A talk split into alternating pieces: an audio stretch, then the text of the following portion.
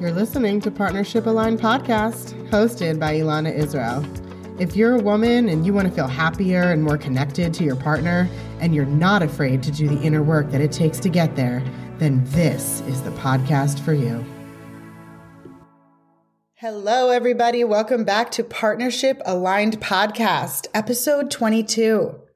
If you don't know me personally, then you might not know that 22 is my lucky number. It's my favorite number. Anything that has to do with 22 always works out. I was born on the 22nd and anytime I'm playing roulette, which is like never, like twice in my whole life, I always put money on 22 and I always win.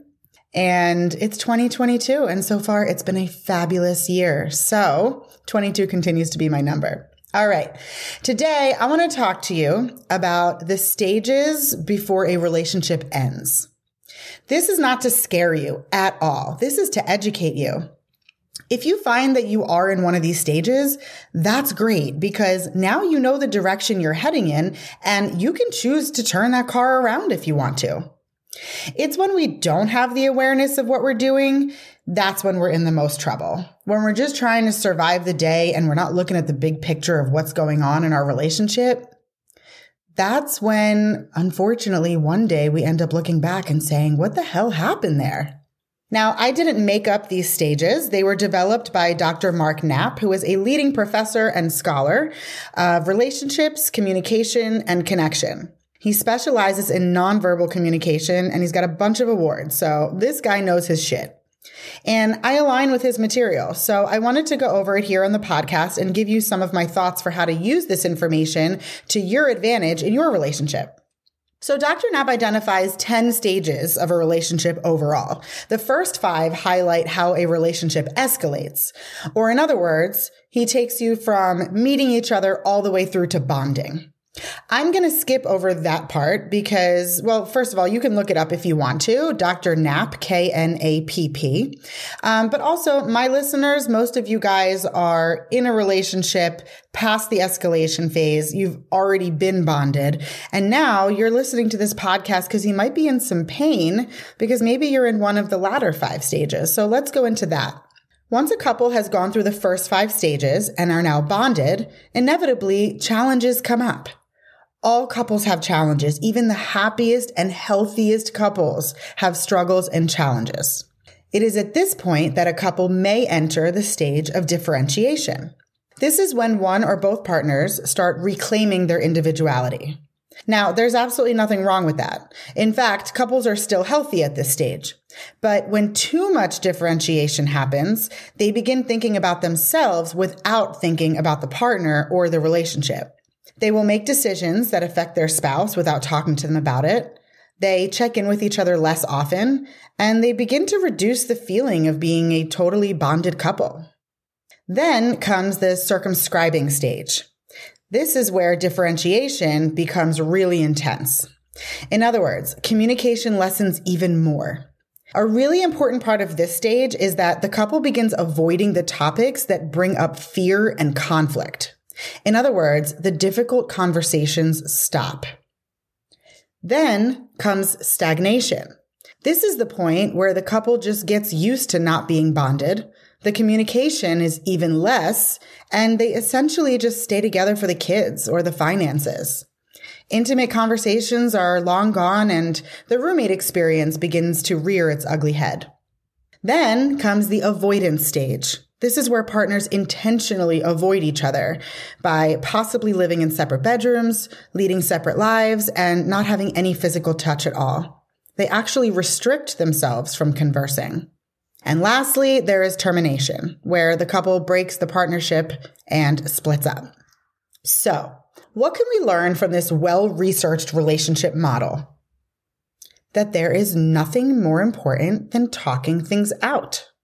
If we go back and look at the differentiation stage, which is the first stage that I mentioned, way before termination is even on the table, the first mistake the couple makes is to stop thinking as if they are in a partnership and to claim individuality in a way that doesn't serve the relationship.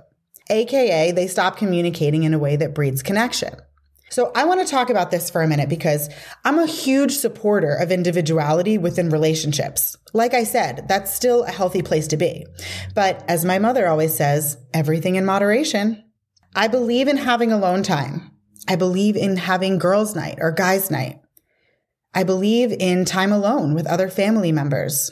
I believe in building in a part of your life that is just for you. But there is a difference between taking time and activities for yourself to recharge and having a mindset that is just for you. When you are out with your friends, are you conducting yourself in a way that serves your partnership? How do you talk about your partner to other people? When you make decisions, do you take your partner into account? Do you discuss your thoughts and feelings? Each stage mentioned after that is really just a more intense stage of the one before. It all stems from lack of communication. Now, couples stop talking for all kinds of reasons, but every single one of those reasons can be simplified and dumbed down into fear. The biggest ones are fear of conflict, fear of rejection, and fear of being alone. I know for me, it was fear of being disapproved of or fear of being judged. One thing I always like to say to people who are choosing not to communicate out of fear is that you should be more afraid of not talking. Difficult conversations can definitely be anxiety provoking, but they are so essential to building a healthy relationship or to reviving yours. But when you're not used to having them, it can be really scary. So if you need some help in this area, listen to episode 13, rules for having a difficult conversation with your partner. I'll link that in the show notes for you.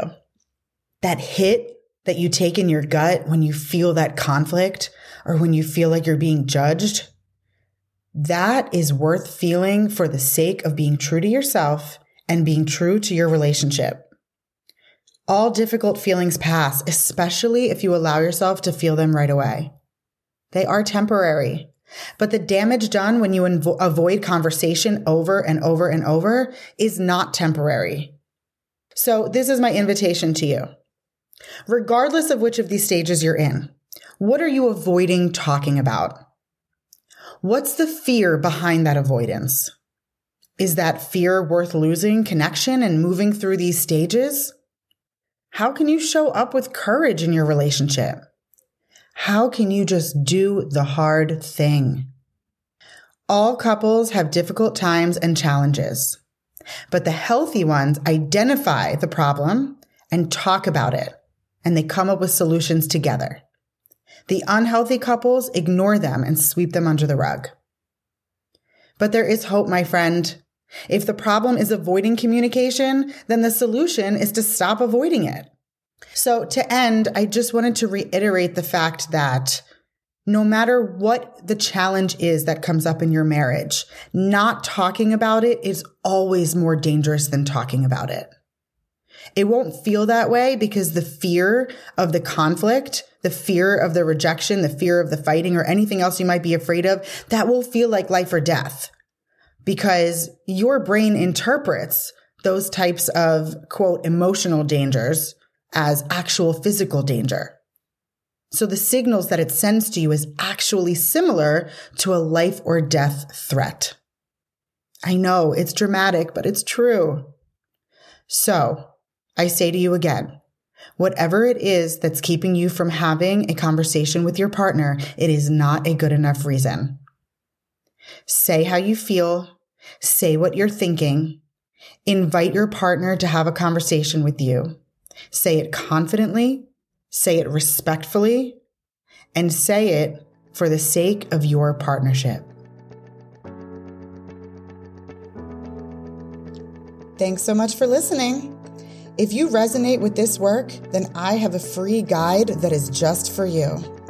Four steps to cultivate better communication, deeper intimacy with your partner, and more self empowerment for you go to partnershipaligned.com forward slash guide and download it today. And help me reach more women by leaving a review. Because remember, a healthier relationship, it always starts with a healthier you.